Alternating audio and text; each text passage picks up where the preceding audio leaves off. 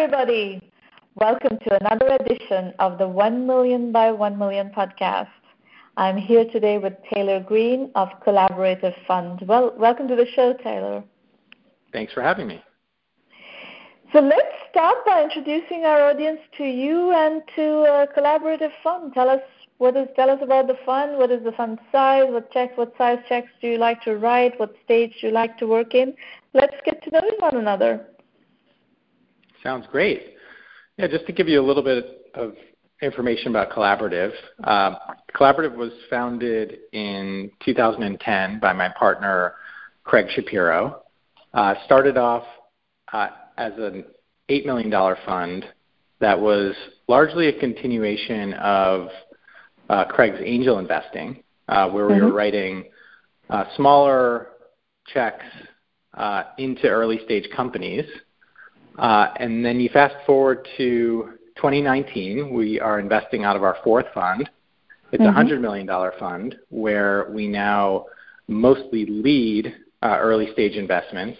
Uh, mm-hmm. Uh, tend to be mostly seed rounds focused on uh, consumer facing companies that are at the center of two things that uh, we're really interested in. Uh, one being uh, for profit, you know, we are a venture capital firm. We have institutional investors who measure us on our returns.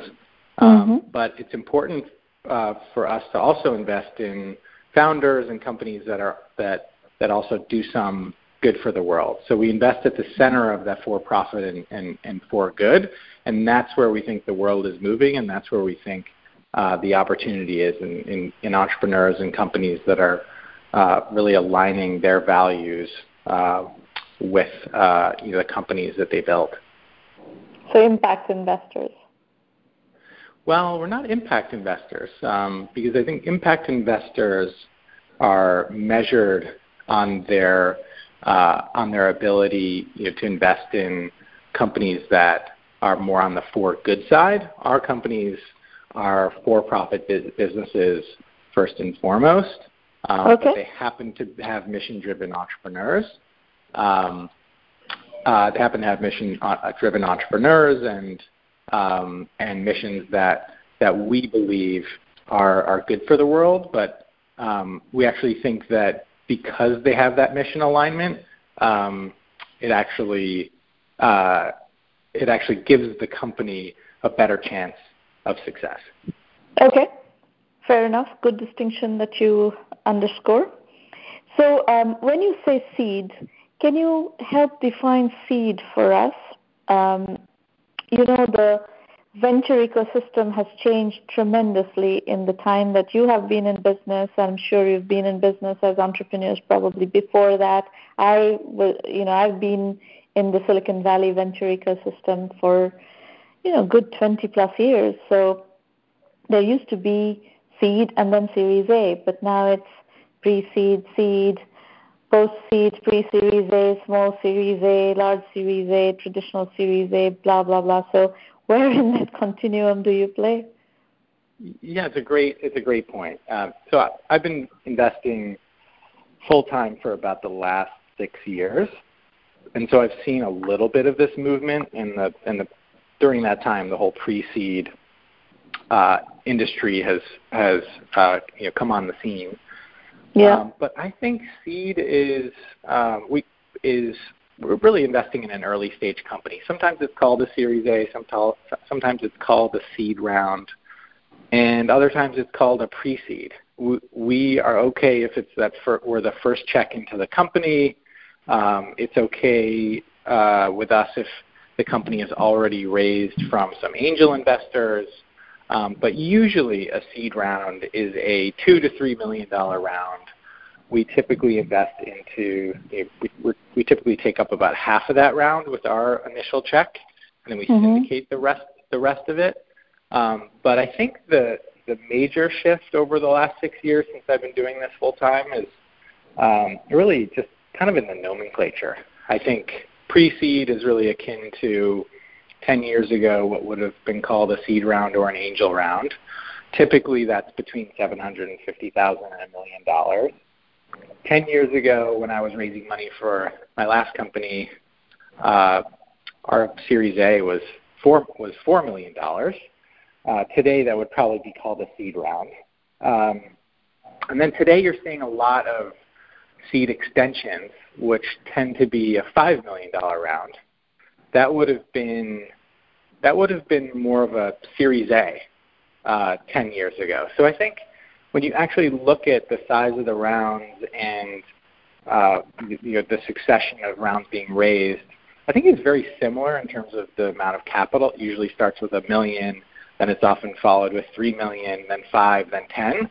Um, I just think the names are different now. Angel no, I, I don't agree with what you described here. I mean, we've done more than 300 of these interviews, and people are invest, writing $50,000 checks, $100,000 checks in the pre-seed bucket, and um, and there are funds that do that. So uh, I think uh, you the the description that you gave, I think, uh, excludes that that class of investors, but there is that class exists, and some of them are very small funds. You know, 20, 30 million funds that are doing exclusively pre-seed, seed, maybe some post-seed. And um, I just talked to someone this morning. They're doing, um, you know, seed and very small Series A, maybe pre-Series A. And and the other trend in that segment is that some of these people would exit in Series C, Series D if that if the financing goes that far. So that's kind of understandable because you know this takes a long time, right? And for yeah, these smaller funds, it's not possible to do pro rata. If if there's a hundred million dollar round, they can't really do pro rata with their fund sizes. So the the business is changing somewhat. Yeah, I mean, I was looking at it more from the entrepreneur's perspective in terms of, you know, from a dilution, uh, from a dilution perspective. I still think that the round, the the the amount being raised is is is about the same. Um, I think the nomenclature is, is different, but I think you're right. If you look at the makeup of the entities in those rounds, 10 years ago, you wouldn't have seen an institution investing into an angel round. You would have seen individual angels. That's um, correct. That's exactly right. Yeah. So and that has institutionalized I, I, now. Yeah, I think that that has changed. I think you do see the 50k checks here and there. I think a lot of times it may look like an angel, but it's actually an angel who's a scout for one of the larger funds. Um, so you kind of have to dig into the into the details. Um, but I think the market's gotten more competitive, especially at the later stages, that uh, funds are looking to get an edge by, or at least more deal flow by investing you know into into earlier rounds. Um, yeah. I think the one the one change is that, uh, or one of the most prominent changes is that you you do see funds popping up that that do focus on quote unquote quote pre-seed, um, and they're going into angel rounds, whereas previously you wouldn't have seen you wouldn't have seen a fund taking up half of an angel round before. It would have been mostly individuals. So I see it as more as more of a good thing for entrepreneurs. There's a lot of capital out there. Um, you know, I don't see it as you know a terrible thing for for VCs. I think more companies getting started and more access to capital is by and large a good thing for the market. Um, it's just our job to properly identify those companies early and convince them that we're the right partner. The right so partner it's still for the them. same. You know, it's still it's still the same job for me. I think it's just that um, you know, there there are a few more institutions coming in earlier. So tell me about um, the kinds of B2C ventures you like to invest in, and uh, you know, how would you characterize besides it, besides the ventures having a good element, doing good element, is there other parameterization that you could put on your uh, preferred investments? Yeah, I mean, I would say I mean, I try to simplify it as much as, as possible. I think it's, it's my job to find outstanding entrepreneurs with breakthrough ideas who are solving you know, big problems in, in markets that are either big already or can grow into you know into something uh, into something huge. Um, and so I'm always looking for that. We do we do start very broad, but we have a handful of focus areas. Uh, one area that's really exciting to us is, is digital health uh, and healthcare. Mm-hmm. Um, we think mm-hmm. this is an area that's ripe for disruption, especially here in the U.S. Um, we also spend a lot of time on what we call the money category, which is effectively fintech. So we're looking for mobile first businesses that um, either offer more transparency to users or uh, more access uh, to users or democratizing an industry. Uh, that's a really exciting uh, category to us. We also do invest in some direct to consumer brands. Those tend to be mostly in the food space. One area that we're hmm. really excited about is, uh, is sort of how people are thinking about their diets and health and wellness. And a lot of that is coming back to uh, some interesting things we're seeing uh, in in food. So it could be an environmental component with uh, meat that's uh, grown from cells, or uh, so that mm-hmm. you don't have to actually grow an animal, um, which has an impact on the environment. Um, yep. Or it, it has to do with plant-based diets, which um, you know people are flocking to because uh, of, of certain health benefits. Um, and so uh, those are kind of the, the, the main categories that we uh, are focused on um, at the moment. Um, and I think there's plenty of really interesting companies that fall into those buckets to keep us busy. Great. Now, what about geography? Yeah, so we we're based here in New York, so we focus um, a lot of our investing here. Um, but we also have an, uh, an office on the West Coast in San Francisco. Um, but just given our network and our deal flow, most of our investing tends to be in New York, San Francisco, and then we also see uh, a lot of deals and invest a lot in Los Angeles, but also more recently uh, in in Boston. Okay, and um, since you do consumer businesses mainly, and you do seed, what do you like to see by way of validation, or how do you decide what stage qualifies as seed for you? Because again, we are seeing all kinds of different definitions of what is an acceptable seed situation for a fund. Yeah, so we we tend to define seed as typically an investment that's valued below a $15 million valuation. So that allows us to invest really early in, I guess, what's now called pre-seed. To us, it's kind of all the same, but we can come in early if we have a thesis around a space and we really think it's the right team, etc. We have no problem writing a smaller check uh, into a very early stage company at a lower valuation. So you would invest in a concept stage venture? Yes, absolutely. Okay. Okay. Especially if we have a thesis on the space. So I would say half of the time our investments are driven by pre-existing theses that we have within the firm. And then other times it's more opportunistic where it's an idea that we hadn't even really thought of before and we do our work and we we are able to validate it either with our own knowledge or or by our due diligence. Um, and we'll invest in those companies as well, even if they have um, you know a fair amount of traction. Uh, and so we we have flexibility for that reason in terms of the valuation that we come into because we like to come early into companies that we're really excited about and have a pre-existing thesis, but we're also can go a little bit a little bit later uh, if for whatever reason we needed more data to validate that thesis. Mm-hmm. So you would in the investment in the thesis driven situations, you are looking for a team that can execute on that thesis. And in the opportunistic cases, they come to you with the ideas, and if you like them and if they fit your worldview, you would you would accept that uh, as an investment. So let's do some examples. Um, talk about a couple of ventures that you have invested in, and also just to give us a feel for how you think about these companies talk us through what stage did they come to you in and what is it about them that captured your attention?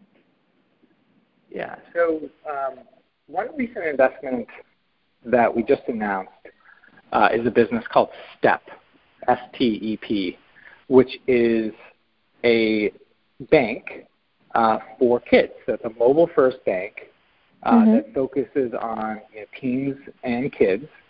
And we spent a lot of time analyzing the market and trying to understand which areas were either still largely cash-based economies, had not yet moved into a mobile-first um, digital bank. You know, there have been a lot of there's been a lot of activity in that in that space, um, addressing different populations. We felt that there was an opportunity in kids. Uh, we met an entrepreneur. It's actually an entrepreneur that I've known for a long time. I've backed his last company. Uh, it's a guy named CJ MacDonald, who's the founder of Step. Uh, he came to us with the idea. We already had a feeling that uh, that was a, a, a real opportunity, an underserved population. And so uh, we uh, decided to, to make the investment based on that pre-existing thesis. And it was very early. He really just had an, an idea. And, uh, and a, How do you define kids in this case? What is the age group? Well, it's mostly focused on, on teenagers. So right now, in the, at least in the U.S., uh, if a teenager needs money to go to the movies or um, buy something, it's largely cash based. So mm-hmm. get cash from their parents um, and then go out and, and make the transaction. If they want to save up for something, it's mm-hmm. largely them saving their own cash, not opening a bank account. But there's mm-hmm. no reason to us why they can't uh, open a bank account. They're largely yeah. on their mobile phones already. Some of them are using apps like Venmo to transfer money, um, but they haven't yet opened a, a, uh, their own bank account and don't have a product out there that's tailored directly to them. So it's largely. And does the, the company work with other banks, or is it a bank in its own right? The company is a, a bank in its own right, but they have a debit okay. card that uh, you know they use one of the more popular uh, issuers um, uh, to you know, to manage the card. But it's they are their okay. own bank. Great. All right. I get a sense. And let's do maybe another uh, example, and then we'll switch to other ideas. Sure. Another example of a company that we recently invested in uh, is a company called For Days. It's F O R D A Y S. This is actually in the apparel category. Um, so we invested in For Days uh, because we got really excited by the idea of something called a closed loop manufacturing process.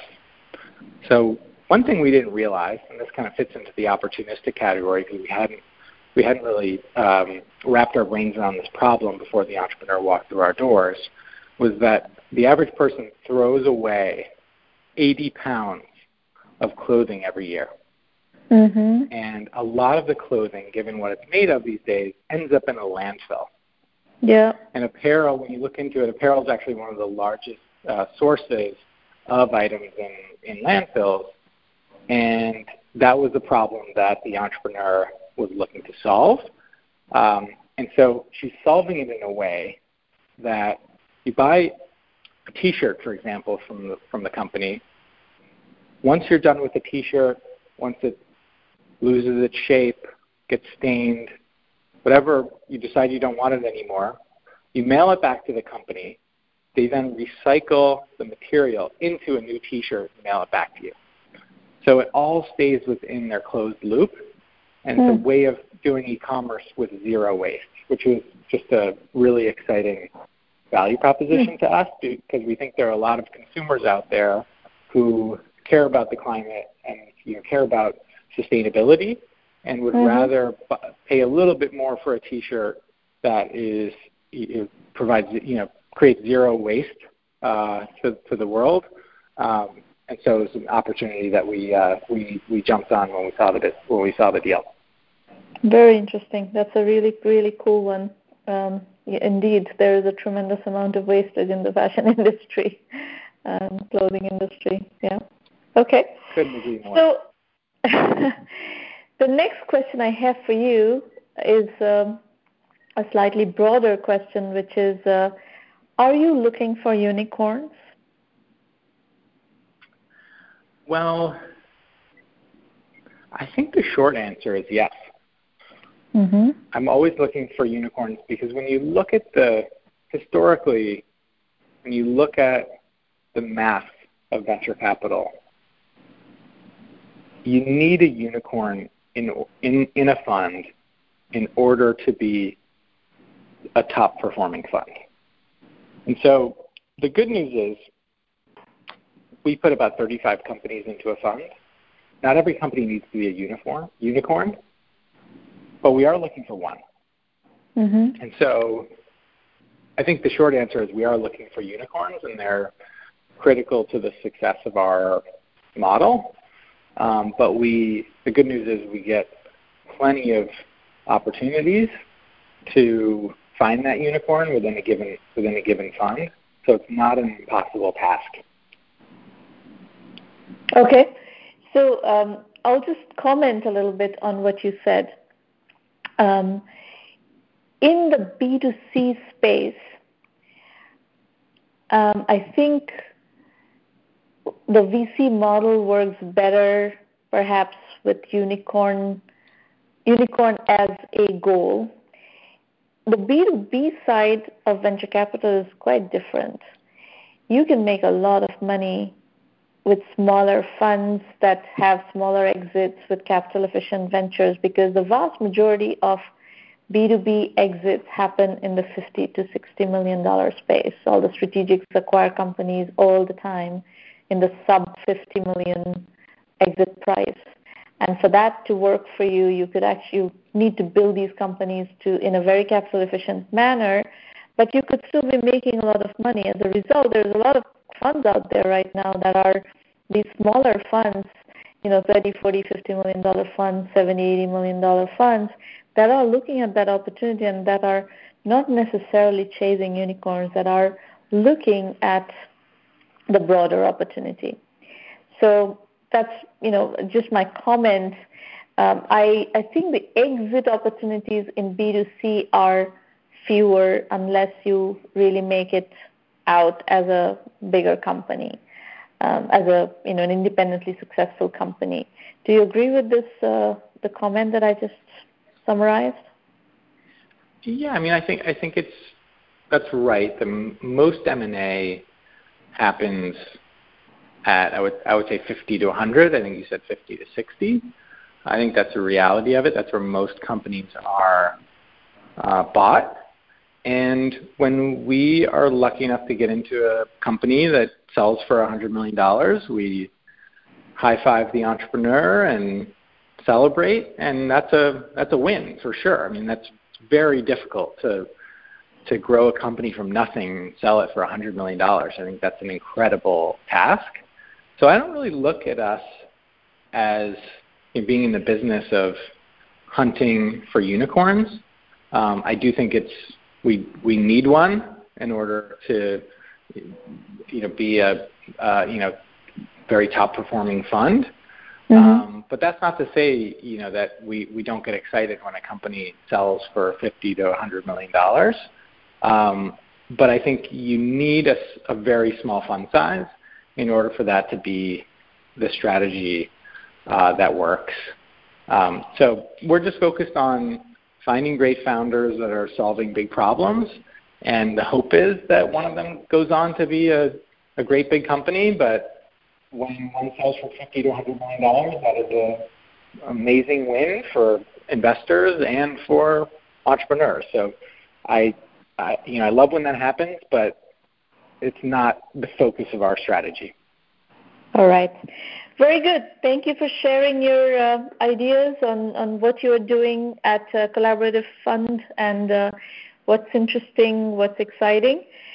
Audience, thank you for listening. We will be back soon with another edition of the 1 Million by 1 Million podcast. In the meantime, you can come to the website and um, look at our free public roundtables, which are working sessions. You can bring your project and we will strategize and help you accelerate your path to success. See you soon.